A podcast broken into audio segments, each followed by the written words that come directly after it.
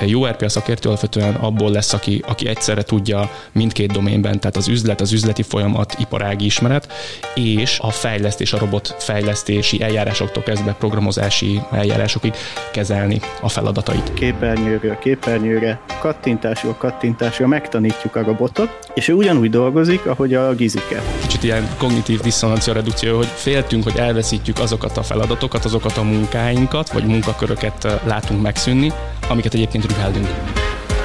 Ez itt a Refekt, egy podcast a jövőről, a legmodernebb technológia szemüvegén keresztül. Egy podcast a hatékonyságról és a fejlődésről, az ipar, a számítástechnika és úgy általában a mindennapi élet szinterein. Bemutatjuk a jövőnket aktívan formáló legizgalmasabb embereket, cégeket és technológiai újításokat. Tarts lépést a jövővel! Tekints be velünk a holnap színfalai mögé! Kezdődik a Refekt Podcast legújabb adása. A házigazda Juhász Bálint. Szervusz, kedves Refekt hallgató, robotizált folyamat automatizáció, igen. Erről lesz szó a mai epizódban. Ennek szakértője pedig Mariai Viktor, aki senior RPA fejlesztőként dolgozik, illetve Krisán Oliver, aki a Hirobot Kft. ügyvezető igazgatója, alapítója, és ők is a robotizált folyamat automatizációkkal foglalkoznak. Gondoljunk csak bele, biztos, hogy te is kaptál már értesítést a bankottól arról, hogy mire költöd a pénzed, vagy mondjuk ilyen színes szagos csártokat készítettek neked. Na például ez is RPA volt, de hogy még mi, az a mai epizódban kiderül. Kezdünk! Kezdjük az, hogy mi az az RPA, mert hogy így, ha ezt mondom, egy mozaik szó, oké, okay, de uh-huh. mi van mögötte? Jó, akkor kezdjük, kezdjük talán onnan, hogy mi is az a, az, az RPA. A, a bűv szó, ami szerintem egyre többször el, elhangzik, és egyre többet is lehet róla hallani, egyre több cikk blogbejegyzés jelenik meg a témában. Ez a Robotic Process Automation nek a rövidítése. Magyarul folyamat robotizációként szoktunk erre hivatkozni. A robotizáció, mint olyan szerintem valahol a varázslatnak és a marketingnek a része, itt alapvetően üzleti folyamatoknak az automatizációjáról van szó, tehát ez a technológia abban segíti az ügyfeleket, illetve az azt használó szervezeteket, hogy manuális, repetitív, alapvetően szabályokon alapú tevékenységeket, üzleti folyamatokat automatizáljanak, és ezáltal tehermentesítsék a saját működésüket, a saját kollégáikat. Most az jut eszembe, hogy mondjuk van egy webáruházam, és én azt akarom, hogy ne kell semmit se csinálnom, valaki megrendeli, ha mondjuk az a rendszer érzékeli, hogy befizettem, akkor ő automatán kiállítja a számlát, akár esetleg szól a GLS-nek, UPS-nek, hogy jöjjön a futár érte, és mondjuk, ha van egy olyan robotom otthon, akkor be is készíti, és én tényleg csak ülök otthon, néha feltöltöm az árut, aztán csá. Ezt kell mögé látni? Hát alapvetően azt tippelem, hogy sokan vagyunk így a manuális, meg, a, meg az unalmasabb feladataink, hogy szeretnénk, hogyha inkább nem kellene csinálnunk semmit, valakire rábízhatnánk ezt, aztán jellemzően mégiscsak meg kell csinálnia valakinek. Jobb esetben, jobb esetben felvesz az ember valakit, vagy kér támogatást. Most egy webáruház esetében, ahol, ahol lehet, hogy egy egészen pici csapat van, ott, ott azért, azért nem, lehet, nem lehet végtelenségig osztani a feladatokat.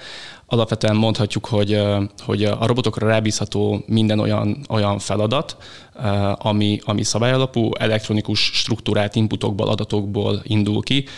Jól leszabályozható az, hogy hogyan kell végrehajtani azt a folyamatot, és hogy, és hogy milyen kimenetei lehetnek, tehát milyen eredményre kell tudni jutni.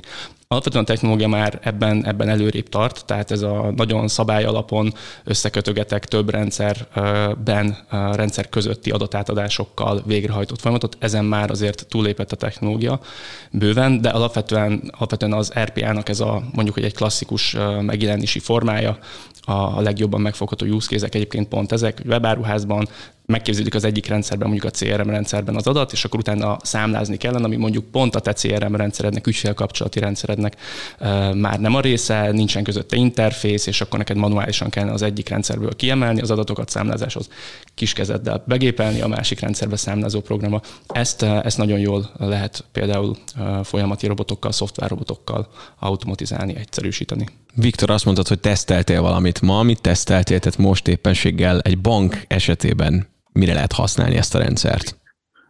Még egy kiegészítést tennék az előzőhöz, hogy mi itt most csak szoftverrobotokról beszélünk, mert mondtad, hogy összekészíti a csomagot, csomagot összekészíteni és kávét főzni még nem tud, mert ezek csak szoftveres megoldások, ezek a robotok.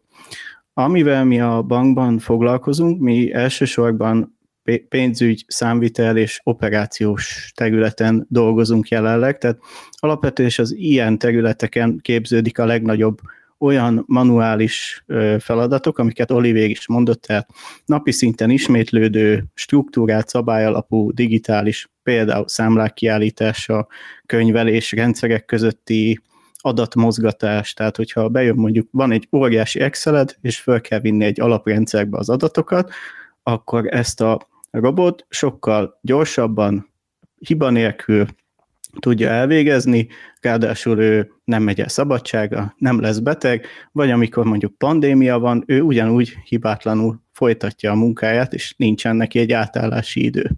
Úgyhogy kockázatcsökkentésben és költségcsökkentésben is nagyon jó megoldás tud lenni ez a RPA, persze megfelelő keretek között, mert nyomtatni és kávét főzni továbbra sem tud.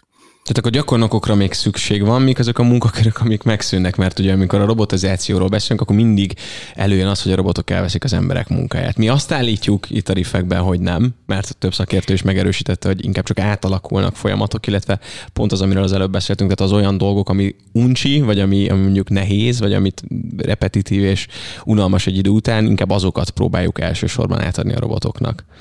Szóval mik azok, amik, amik így most mondjuk veszélybe lehetnek, vagy mondjuk átalakulnak? Én is ezt mondanám, hogy nem elveszi az emberektől a munkát, hanem felszabadítja a munkájuk unalmas része alól. Tehát nagyon sokféle munkával foglalkoznak a szakértők, és, és általában nem az a probléma, hogy valakit ki kéne rúgni, mert, mert akkor nincs mit tenni, hanem vége az értelmes, hozzáadott értékű munkával foglalkozhat, meg a napja nagy részében nem veszi el mondjuk egy report összeállítás, ami minden nap ugyanaz, minden nap elvisz két-három órát, és nem tud mondjuk az elemzés eredményével foglalkozni.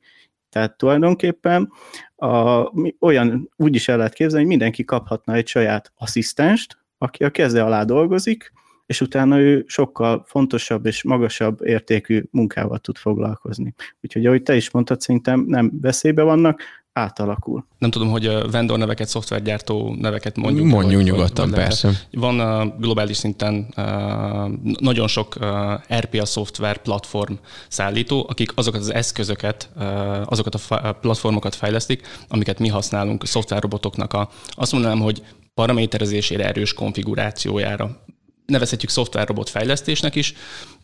Vitatkozni szoktunk néha ezen, hogy, hogy ez most fejlesztés vagy nem fejlesztés. Én azt szoktam mondani, hogy ha nem is az, arra hasonlít a leginkább. Tehát van körülbelül legalább 100 plusz olyan vendor, aki RPA platformot fejleszt, de ezek közül kiemelkedik pár.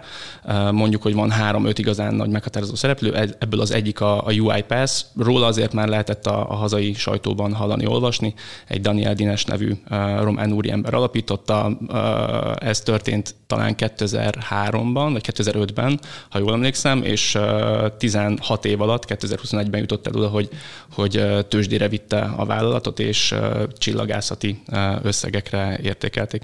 De nem is a vendorok miatt kezdtem bele a gondolatsorban, azért, mert igaz az ő finanszírozásukkal, de az IDC nevű technológiai kutató és tanácsadó cég csinált egy felmérést, és számos kérdés között vizsgálták azt, hogy egyébként az emberek munkaköri nehézségek között mit éreznek a, legmegterhelőbbnek, és mi az, ami nekik a leginkább fáj. És most a teljesség igénye nélkül csak az 5-6 legfontosabbat felsorolom. Alkalmazások között váltogatok, miközben végzem a munkámat. Adminisztrálok, azt, hogy egyébként hogy teremtettem értéket. Adatokat gyűjtök össze, majd adatokat készítek elő ahhoz, hogy megtörténjen valami, esetleg elemezzem őket, konklúzióra jussak, folyamati kivételeket kezelek, manuálisan végrehajtom azt a, azt a teljesen gondolkodásmentes folyamatot, amit, amit kijelöl nekem a rendszer, hiszen meg kell csinálnom, illetve validálom az eredményeket, és ha, ha hibát találok, ismételten végrehajtom uh, ugyanazt, a, ugyanazt a tevékenység amit, amit a rendszer számomra lehetővé tesz. Tehát, hogy amikor arról beszélgetünk, hogy, hogy milyen szakmák szűnnek meg, meg milyen iparágak alakulnak át, akkor erre, erre számos jóslat van meg, a nagy tanácsadók, a, a munkaerőpiaci szakértők ezt, ezt nézegetik, vannak olyan mondások, hogy nagy tanácsadó cég szerint a, a ma ismert szakmák legalább 60%-ára igaz, hogy legalább 30%-ban automatizálható. Na most, ha meg, megnézzünk egy másik felmérést, akkor ott jó esélye egy teljesen más számot találunk. Én azt javaslom, hogy mindenki gondolja végig, hogy pláne aki praktikusan szolgáltató szektorban dolgozik, akár alacsonyabb, alacsonyabb, magasabb szervezeti szinten jár az adott szervezeti hierarchiában, hogy a munkanapjának és a feladatának mennyi, mekkora részét teszik ki ezek a feladatok.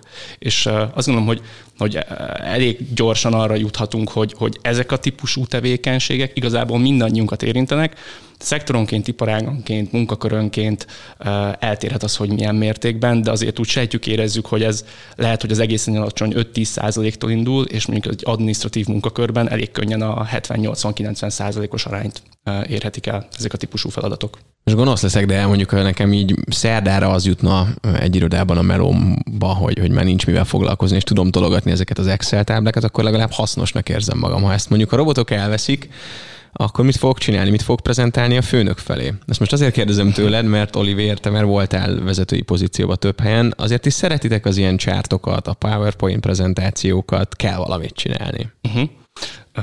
Ez is egy összetett kérdés, szerintem egy, szerintem egy, egy, egy külön misét megérne az, hogy arról beszélgessünk, hogy egyébként, egyébként a munkaerőpiac, illetve általánosságban a, a gazdasági, politikai döntéshozóknak mennyire van a térképén ez a típusú kihívás, és mit tesznek azért, hogy, hogy kicsit ne a társadalom szövetét ez, ez a következő 10-15 éves időtávon ne tépázza meg én is voltam vezető, meg én is szeretem a csártokat, meg, meg felnőttként szeretem így a, a, a számoknak a világát, és azt gondolom, hogy, hogy az, hogy ki mitől érzi magát hasznosnak, az egy, az egy változó dolog. Én, én, én hiszek abban, hogy alapvetően az emberek nem, nem ezektől a típusú feladatoktól érzik magukat hasznosnak.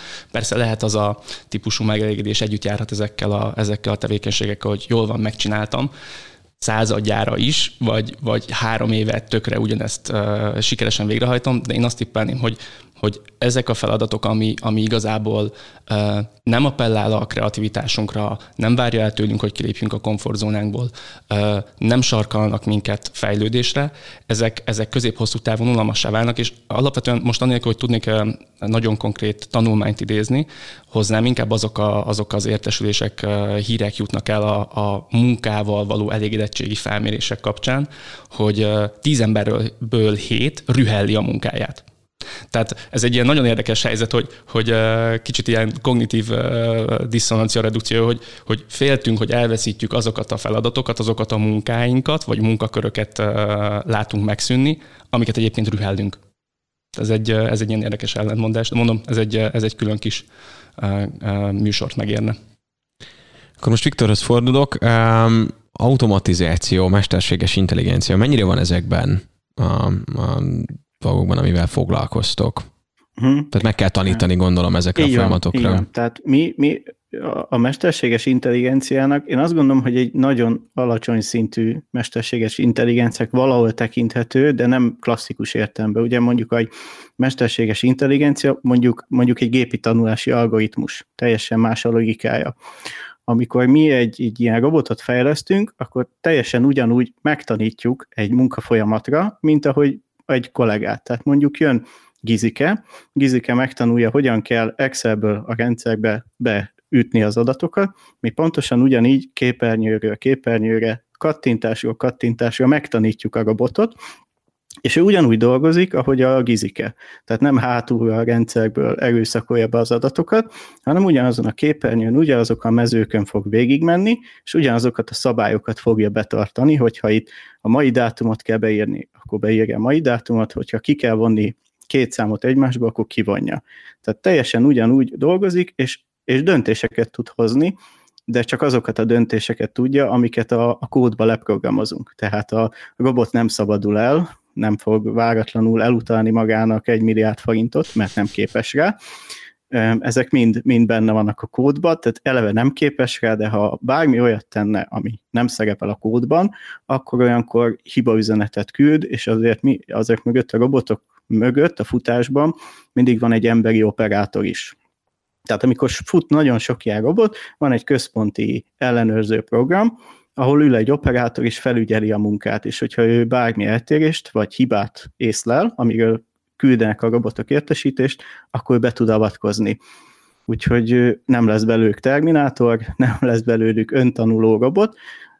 Mondjuk az is igaz, hogy a, a már említett UiPath már, már fejleszt ilyen típusú algoritmusokat is, tehát együtt tud vele működni. Tehát például a korábban már említett vendor, a UiPath már fejleszt az RPA megoldásán belül olyan mesterséges intelligencia megoldás, például OCR technológiával, tehát ami képes egy számlát felismerni, és az ott lévő elemeket megtanulja, hogy, hogy mondjuk jön így egy számla, azon vannak adatok, de hogyha máshogy jön, akkor is már fel fogja ismerni, megtanulja, ugye, mert gépi tanulás van mögötte, és képes lesz a robotot ugyanúgy meghajtani, és berögzíteni a számla adatait a, a rendszerbe.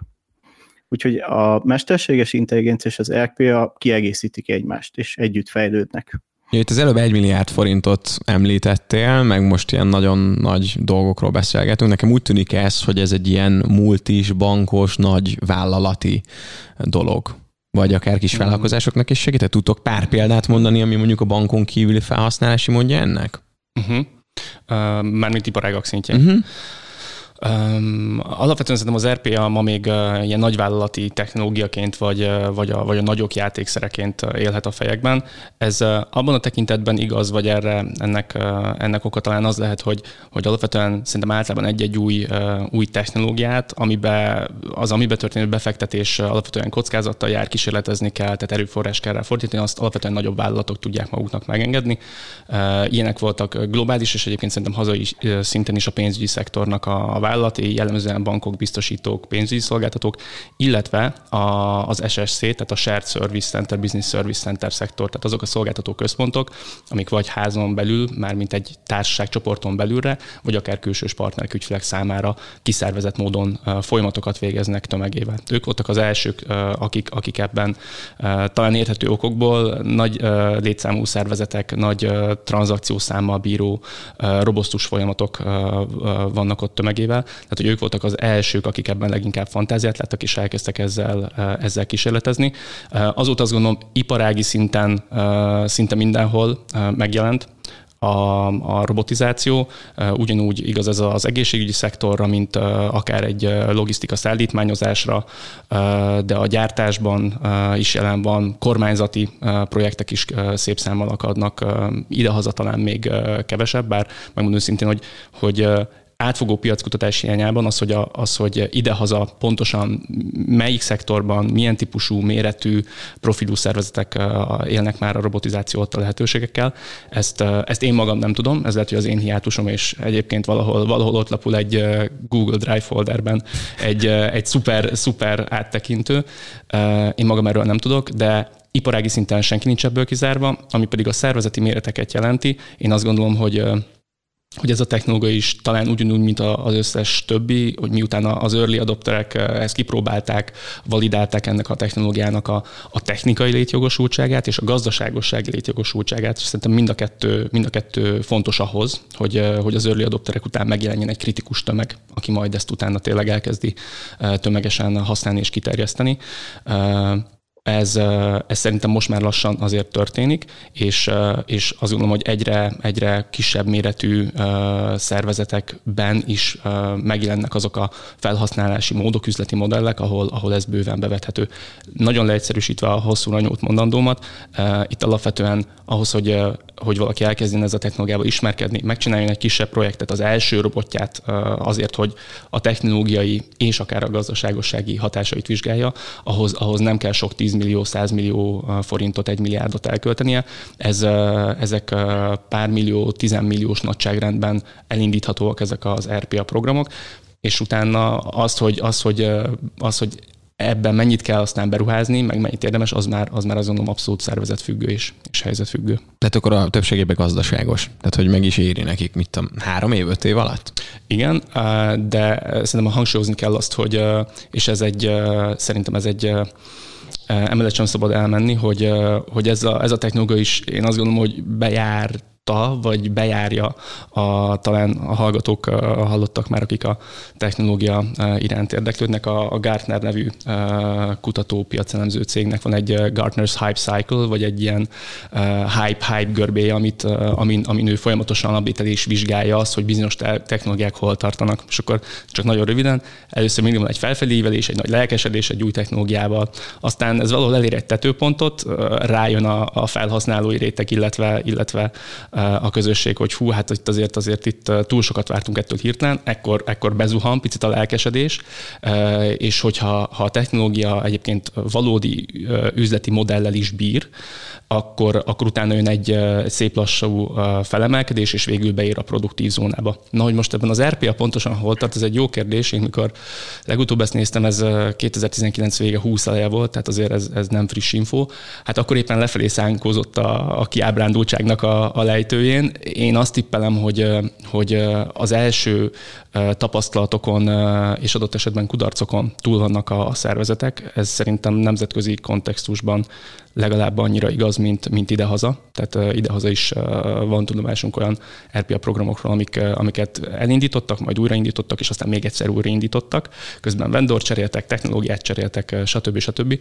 De én azt tippelem, hogy, hogy most már a, a produktivitás felé tartó felemelkedés kezdődik meg. RPA-val foglalkozó vállalatként, szakértőként nyilván kicsit hazabeszélek, tehát én, én hiszek ebben a technológiában, de valahol, valahol itt tart ez a történet az én olvasatomban. Azért kérdeztem a gazdaságosságot. Téd a pálya, Viktor. Én azt gondolom, hogy, hogy egy olyan KKV-nak is, ahol már, már mondjuk egy egész ember foglalkozik csak adminisztrációval, ott már felmerülhet akár a, az igény, vagy, vagy egy megoldás arra, hogy, hogy akár egy RPA technológiát bevezessenek.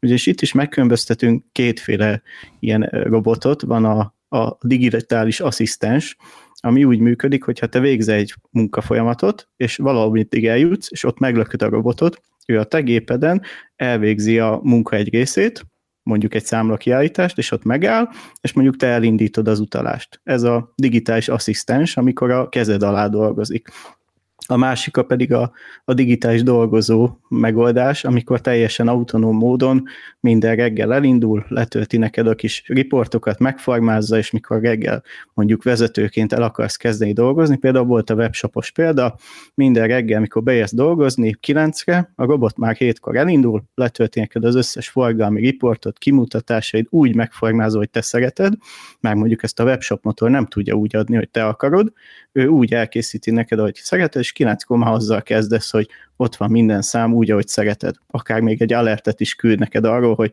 hoppá, ma nem úgy teljesültek a számok, mint kéne. Főként dolgozók vagy, vagy akkor ilyen asszisztensek azok, amik most mondjuk jellemzik a hazai piacot? Melyik RPA megoldásban van több? Aha, nálunk főleg mi még digitális dolgozóként, tehát autonóm működő robotokat fejlesztünk, de már tervezünk olyan megoldásokat is, de még nem kezdtük, hogy mondjuk egy fióki dolgozónak besegítsen a munkájában, ami ugye egy, egy digitális asszisztensként dolgozik a keze alá. De még, még ilyet nem csináltunk, de tervben van. Az én piaci ismereteim szerint a hazai viszonylatban. Alapvetően most még a digitális asszisztensek azok, azok igen kevéssé elterjedtek, és ez szerintem mm, magyarázható azzal, hogy, hogy alapvetően amikor ezzel a technológiával elkezdtek ismerkedni bankok, biztosítók, shared service centerek, egyéb szervezetek, akkor alapvetően, mivel új a technológia, és, és nem volt ezzel kapcsolatos gyakorlati tapasztalatok, ezért inkább azokat a folyamatokat, azokat a use case-eket fogták meg és nézték ki robotizálásra első körben, ahol, ahol nyilvánvalónak tűnt könnyebben megfogható volt a megtérülés, nem volt közvetlen ügyfélkitettsége a robot működésének, ezek pedig azért jellemzően a belső működési folyamatok, back-office típusú administratív folyamatok.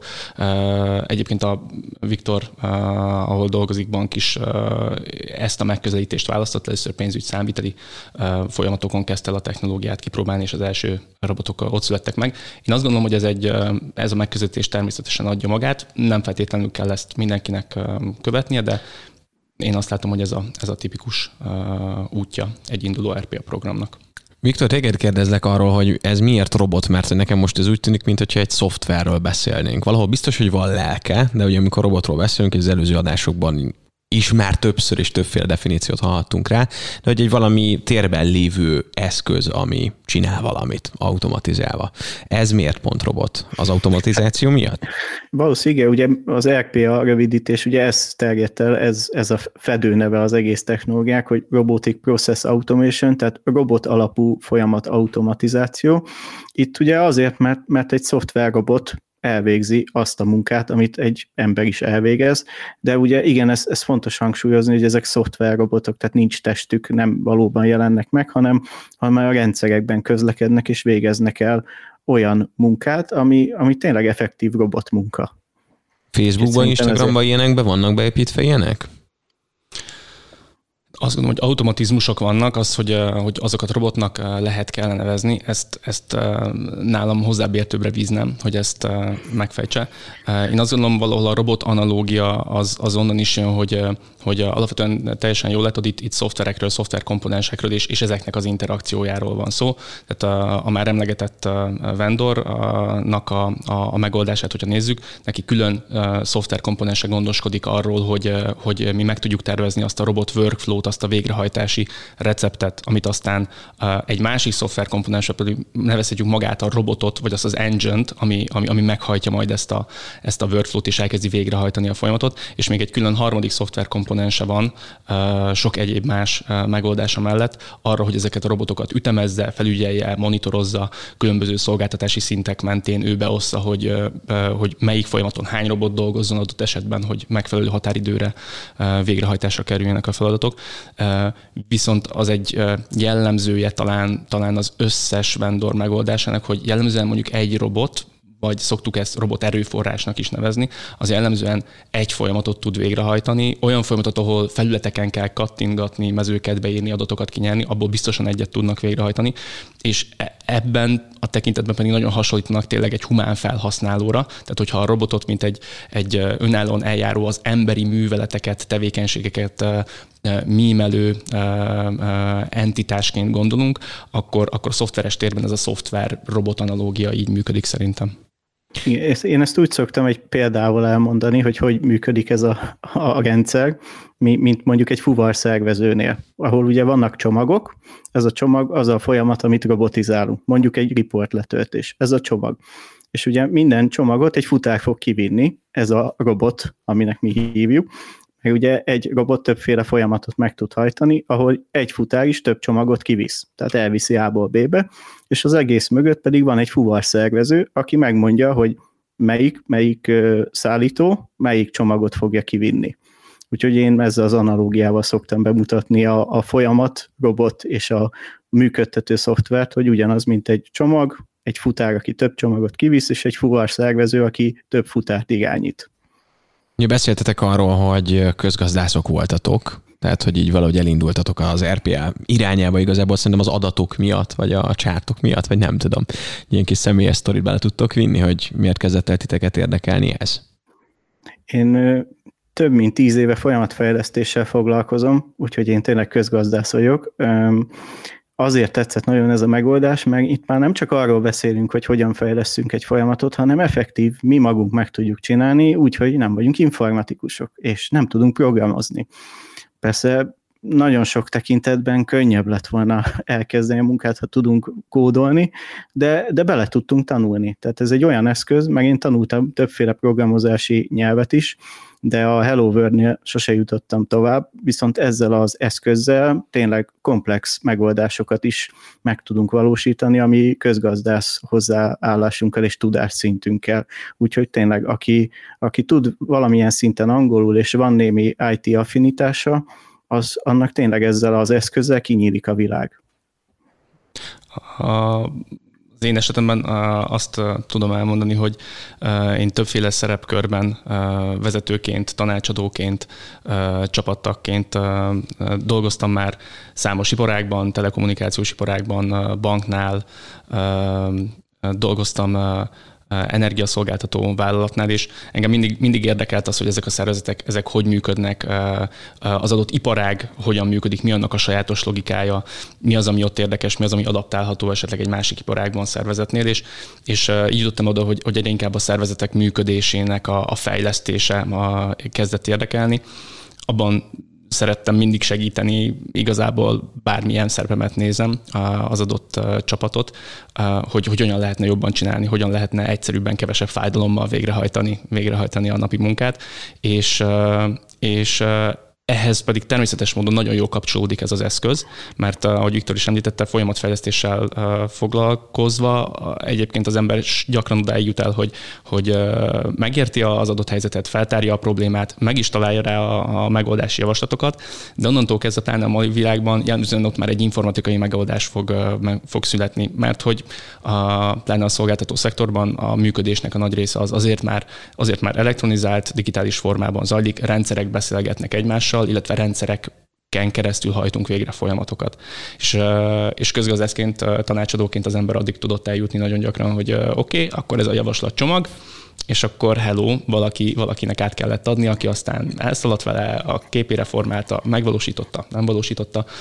Ehhez viszont az, az RPA esetében pedig, pedig nekem pont azt tetszett meg, hogy itt az én kezemben, igen, közgazdászként, most valószínűleg informatikusok többen felsikítanak, de hogy én közgazdászként is belátható időn belül el tudtam jutni egy olyan szintre, és szerintem ebben a folyamati üzleti tudás nagyon hasznos, és nagyon, sőt azt mondanám, hogy alapvető, el tudtam jutni egy olyan szintre, amikor, amikor jó, hasznos, működő, stabil robotokat tudtam fejleszteni, és nem kellett átadnom valakinek már magát ezt a megvalósítást. És akkor most eladtad a volt munkahelyeidnek ezeket a folyamatokat? Hát alapvetően nem mondanám, hogy ez, ez, ez nincs ott a térképemen.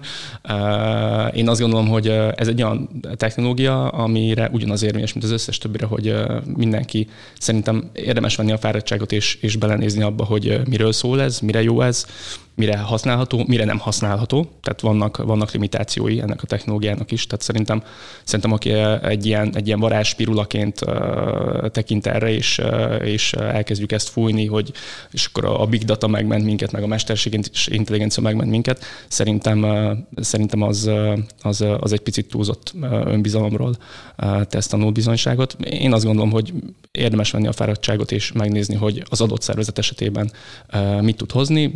Vannak vannak nyilván felmerülő költségek, beruházási, illetve, illetve mondjuk, hogy működét, a működtetése járó költségek, és, és adott esetben az alapján már lehet hozni egy döntést, hogy, hogy, hogy akkor erre az útra valaki vállalkozik, vagy, vagy inkább más megoldás után néz.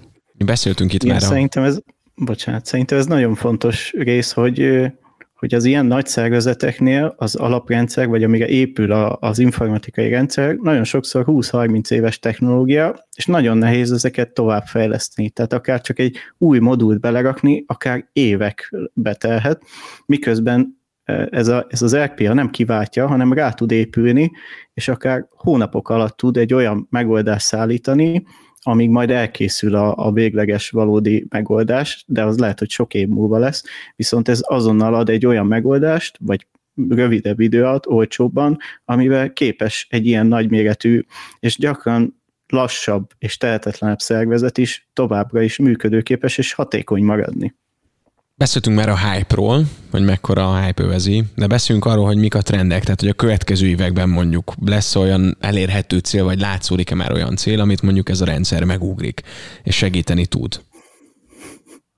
A, a technológia tudását tekintve? Mm, szerintem van egy pár olyan trend, ami már, már megfigyelhető, és, és lehet számítani ezeknek a folytatására. Meg, meg van olyan is, ami, amit, uh, amit lehet, hogy egyébként csak én, én vizionálok, de, de elmondom ezeket, hogyha ha, uh, gondolod. A, az egyik az az, hogy uh, ugye már itt Viktor említette, hogy mesterséges intelligencia uh, tanuló algoritmus.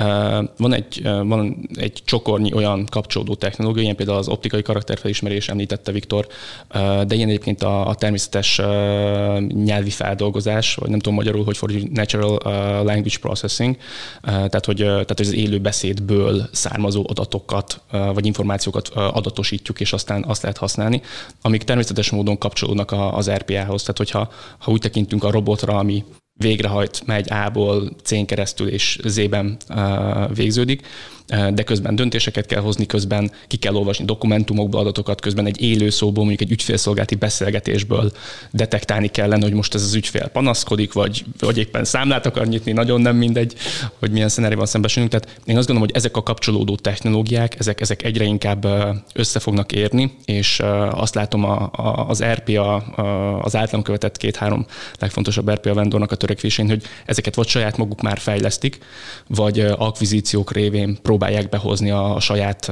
megoldásukba, és, és így adni egyre komplexebb, egyre komplexebb eszközt a szervezeteknek. Ezt a UiPath nagyon tetten érhetően csinálja. Tehát most már a OCR-je van, most már meg lehet venni kész tanuló, előkészített tanuló algoritmusokat bizonyos feladatokra, és én, én arra számítok, hogy ez, ez folytatódni fog ez a dolog. A, a másik az, hogy az, hogy valóban ebből következően egyre, egyre komplexebbek lesznek azok a felhasználási területek, azok a nem tudom magyarul talán nagyon sokkal jobban mondani, azok a, azok a use case amikre, amikre bevethető lesz az RPA, pont azért, mert már lesz kapcsolódó mindenféle szofisztikált egyéb megoldás is.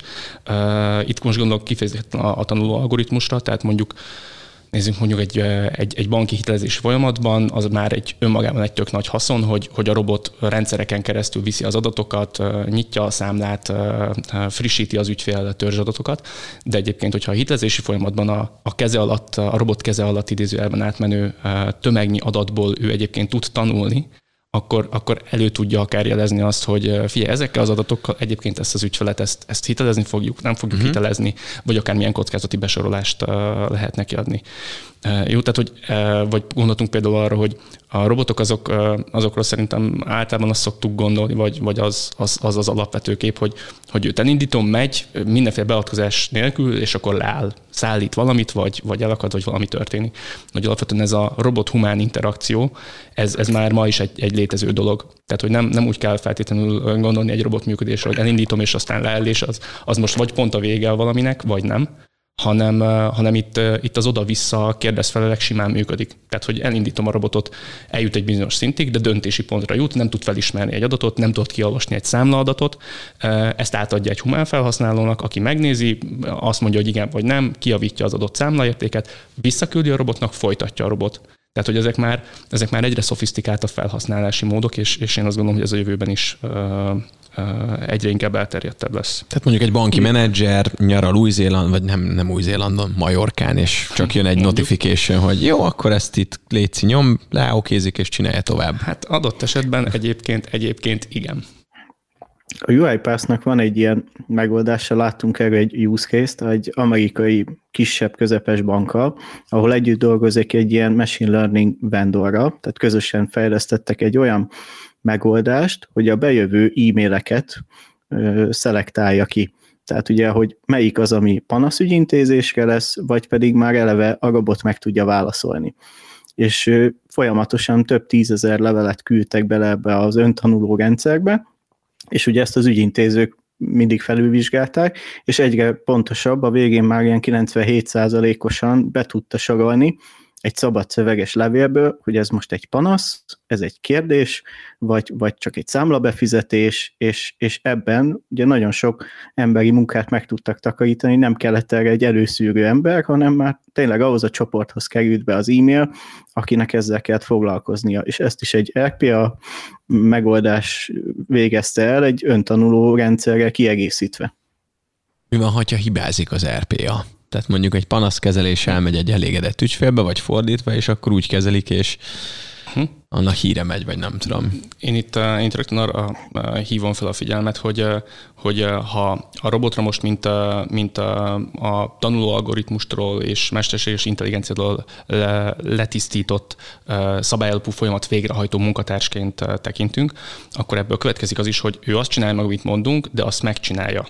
Tehát, hogyha ha rendszer szinten kódol van a működésében a hiba, akkor az a hiba alapvetően nem a roboté, hanem, hanem mint oly sokszor az egy emberi hiba.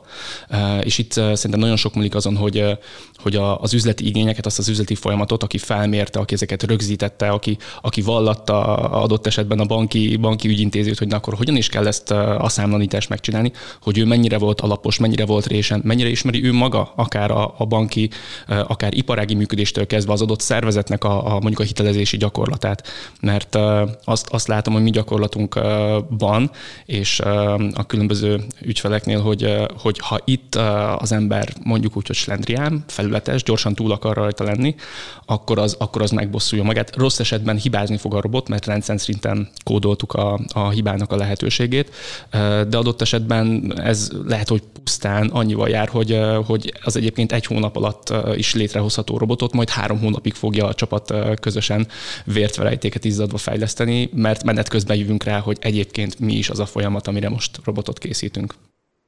Bocsánat, akkor a, ezek szerint az elején kell jó sok emberi agy, hogy ezeket a folyamatokat átlássa, és jó megoldást rakjon össze hozzá. Ehhez mondjuk akkor igen, jó, hogy közgazdászok vagytok.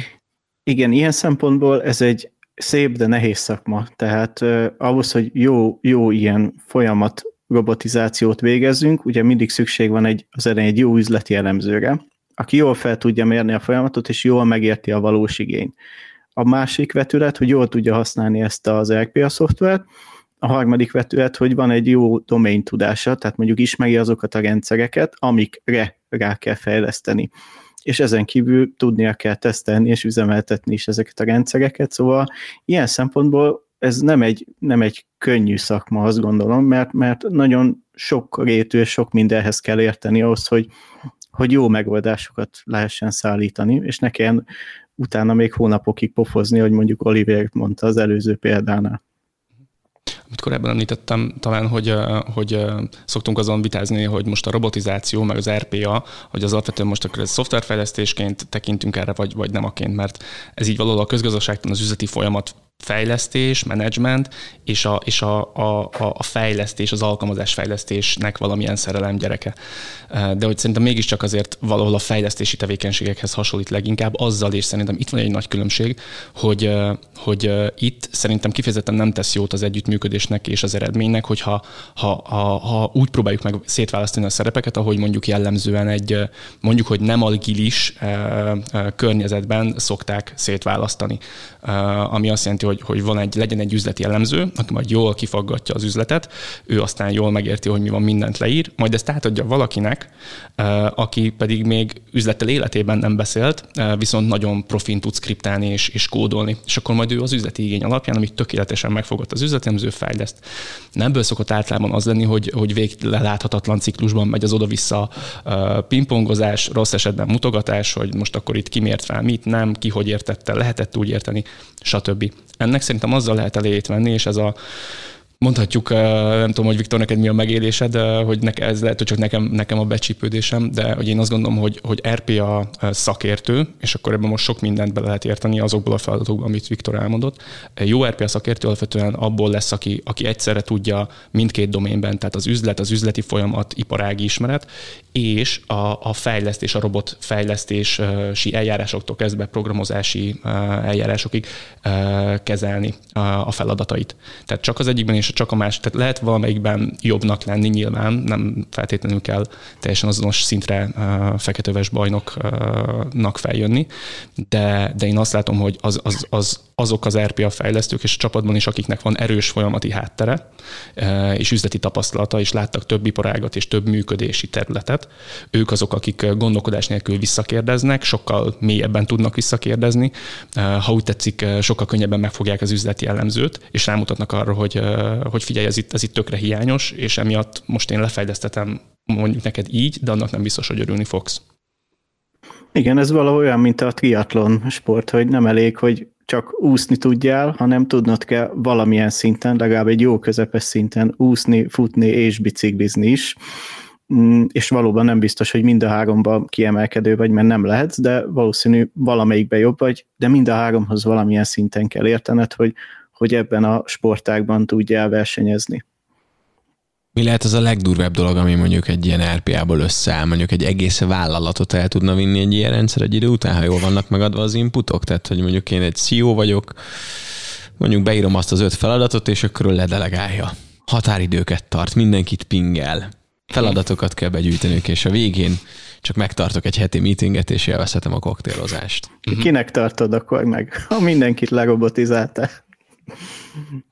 Szerintem ne, nem lehet, tehát nem lehet, ahogy beszéltük is, nem fogja az emberek munkáját ez ugye kiváltani, tehát továbbra is a, a kreatív meg, meg a, a kritikus gondolkodásnak továbbra is helye van, az innovációnak továbbra is helye van, tehát ezek a robotok nem fognak innoválni, új terméket kitalálni, új megközelítéseket dolgozni, hanem a, az ilyen kreatív új munkák mellett a meglévő operatív munkákból tudnak nagyon sokat átvenni, felszabadítani, hogy több kreatív energia maradjon, és valóban jobb az ügyfeleket kiszolgáló megoldásokra lehessen koncentrálni, és ne arra, hogy ne fulladjunk bele a napi működésbe. Én is azt gondolom, egyetértek Viktorral, hogy, hogy az alapvetően különböző mértékben érint a robotizáció iparágakat és, és szervezeteket, akár különböző méretű szervezeteket. Gondoljunk bele, hogy mondjuk egy, egy kreatív ügynökségnél mekkora mondjuk az innováció tartalma annak, a, annak, amit ők végeznek, vagy mondjuk nem akarván rajtuk elverni a port, de talán mégis ők egy jó példa a, a szolgáltató központok esetében milyen, milyen tere lehet a robotizációnak, ahol, ahol az a missziója a szervezetnek, hogy, hogy próbálja a folyamatokat, a működési folyamatokat standardizálni, országhatároktól mentesen, akár globálisan, egységesen megszervezni, majd azt a lehető legkisebb humán időráfordítással végrehajtani. Tehát, hogy teljesen más célkitűzésekkel indulhat az egyik és a másik, és ez nem jelenti azt, hogy, hogy nem lehet relevanciája a robotizációnak akár egy, egy kreatívabb tevékenységet feltételező szervezetnél, csak hogy más lehet a célkitűzés se. És egyébként szerintem ez még, még azért fontos hangsúlyozni, hogy nem annyira érintettük talán a, egy, egy robotfejlesztésnek így a, a, az elemzését, meg az üzleti oldali elemzését, az, hogy, az, hogy mik azok a hasznok, ami miatt ezt érdemes csinálni, és mik azok, mik az ezzel járó költségek. Mert szerintem a hasznok oldalán tipikusan a, a, a megtakarított humán munkaórák száma szokott felmerülni, mert hogy egyébként ez az, amit mindenki ért, ez az, ami jól egyébként eladható is, akár szervezeten belül, felsővezetőknél, és talán ez az, ami a legjobban mérhető. De hogy abba is érdemes azért belegondolni, hogy, hogy, hogy itt, itt számos egyéb célja lehet a robotizációnak.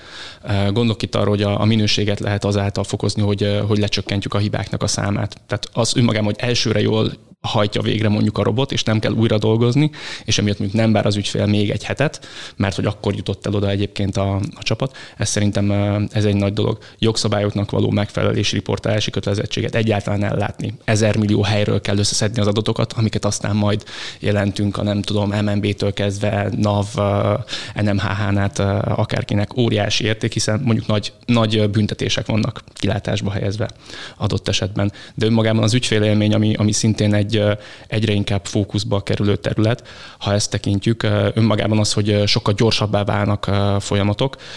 Itt most anélkül, hogy ilyen nagyon nagyokat akarnék mondani, azt szerintem úgy kb. mondhatjuk, Viktor cáfolt, hogyha nem így látod, hogy, hogy nyilván folyamattól függően, de olyan mondjuk kettő kötőjel tíz, tehát kétszer kötőjel tízszer gyorsabb bá is válhat egy folyamat végrehajtása, hogyha azt akár teljes vertikumában robotra tudjuk bízni. Tehát teljesen, teljesen más, hogy mondjuk egy ügyfél aznap kap választ a feltett kérdésére, ahelyett, hogy köszönjük 30 nap ott biztosít a jogszabály arra, hogy, hogy postán kiértesítsük önt.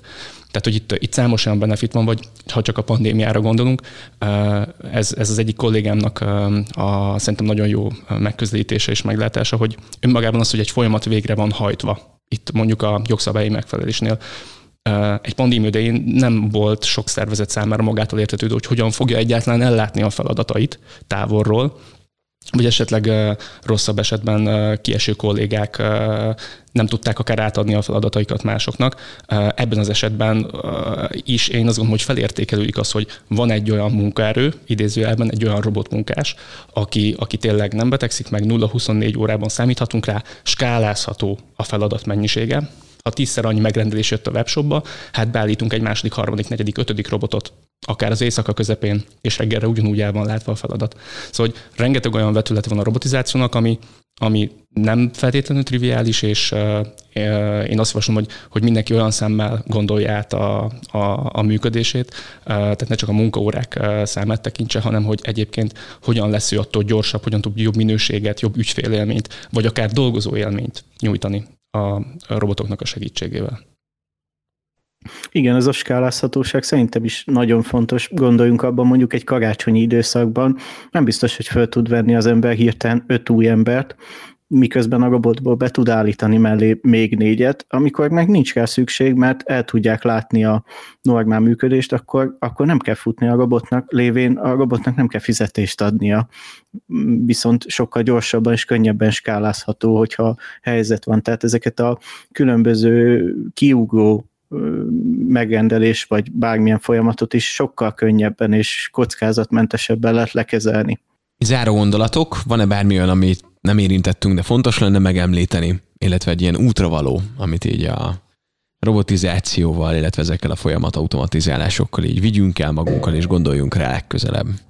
Én azt gondolom, hogy, hogy, hogy ez egy olyan terület, amin amin érdemes mindenkinek, ha, ha, ha, tehát nem szabad elzárkózni ettől, hogy változik a világ, és, és jönnek ezek a dolgok, hanem, hanem érdemes fel foglalkozni. És ezek a nagy vendorok, amikről beszéltünk, mindegyik ad lehetőséget arra, hogy teljesen ingyen és díjmentesen megismerkedjünk, akár meg is tanuljuk ezeket a megoldásokat. Szóval azt gondolom, hogy, hogy nem félni kell ezektől a megoldásoktól, hanem megismerni, meg kell tanulni hozzájuk viszonylag jó, jó szinten angolul, és egy, egy minimális szinten a, az informatikával megismerkedni, meg, meg ez most már a, a mindennapunk része. És, és akkor így, így nem lesz az ember veszélyben attól, hogy öt év múlva elveszi a robot a munkáját. Úgyhogy tényleg nem félni kell, hanem, hanem adaptálódni, ugye, ahogy Darwin is megmondta. Viktorra rácsatlakozva teljesen egyetértek velem, hogyha hogyha végig gondoljuk így a, most anélkül, hogy én egyébként történész szakértő lennék, de hogyha úgy megpróbáljuk végig gondolni, hogy nagyon nagy vonalakban az emberiségnek a történetét, akár onnantól kezdve, hogy pattintott kőkorszak, az látszik, hogy, az látszik, hogy újra és újra technológiai változások sorozatával lépett előre az emberiség, és, és teremtett egyre nagyobb jólétet. Én azt gondolom, hogy ez egy, ez egy újabb állomás. Ez valami, ami, ami szerintem már történik, tehát a, a technológia az, az a technológiai működőképességét magát, azt már bizonyította, és most már számos esetben bizonyította a, a gazdasági racionalitását is. És én azt gondolom, hogy onnantól kezdve, hogy ez a kettő együtt előállt, onnantól kezdve ez egy, ez egy nem megállítható folyamat, illetve nem is, nem is hiszem, hogy kell megállítani. Viktor értek egyet abban, hogy, hogy ezt meg kell vizsgálni a minden iparágnak, szervezetnek magának, és, és időben elkezdeni azon gondolkozni, hogy mi az az érték, amit ebből ki lehet venni, mik azok a veszélyek, mik azok a kihívások, amiket okoz, mert hogy okoz. Gondoljunk itt arra, hogy igen, az automatizált munka az, az igenis azt fogja eredményezni, hogy, hogy bizonyos munkakörben, bizonyos feladatokra kevesebb ember fog kelleni. Tehát ez azt gondolom egyben egy kihívás, és egyben egy lehetőség.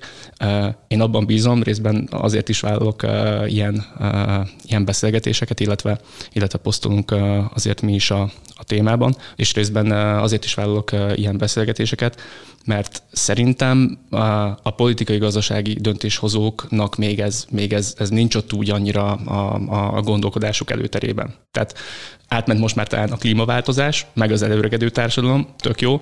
Van egy jó és egyben rossz hírem, hogy, hogy itt van a robotizáció, és, és erre is ki kell dolgoznunk egy megfelelő választ. Ez volt a Refekt, Juhász Bálintal. További tartalmakért, epizódokért keres bennünket a Spotify-on, az Apple Podcast-ben és a további podcast platformokon.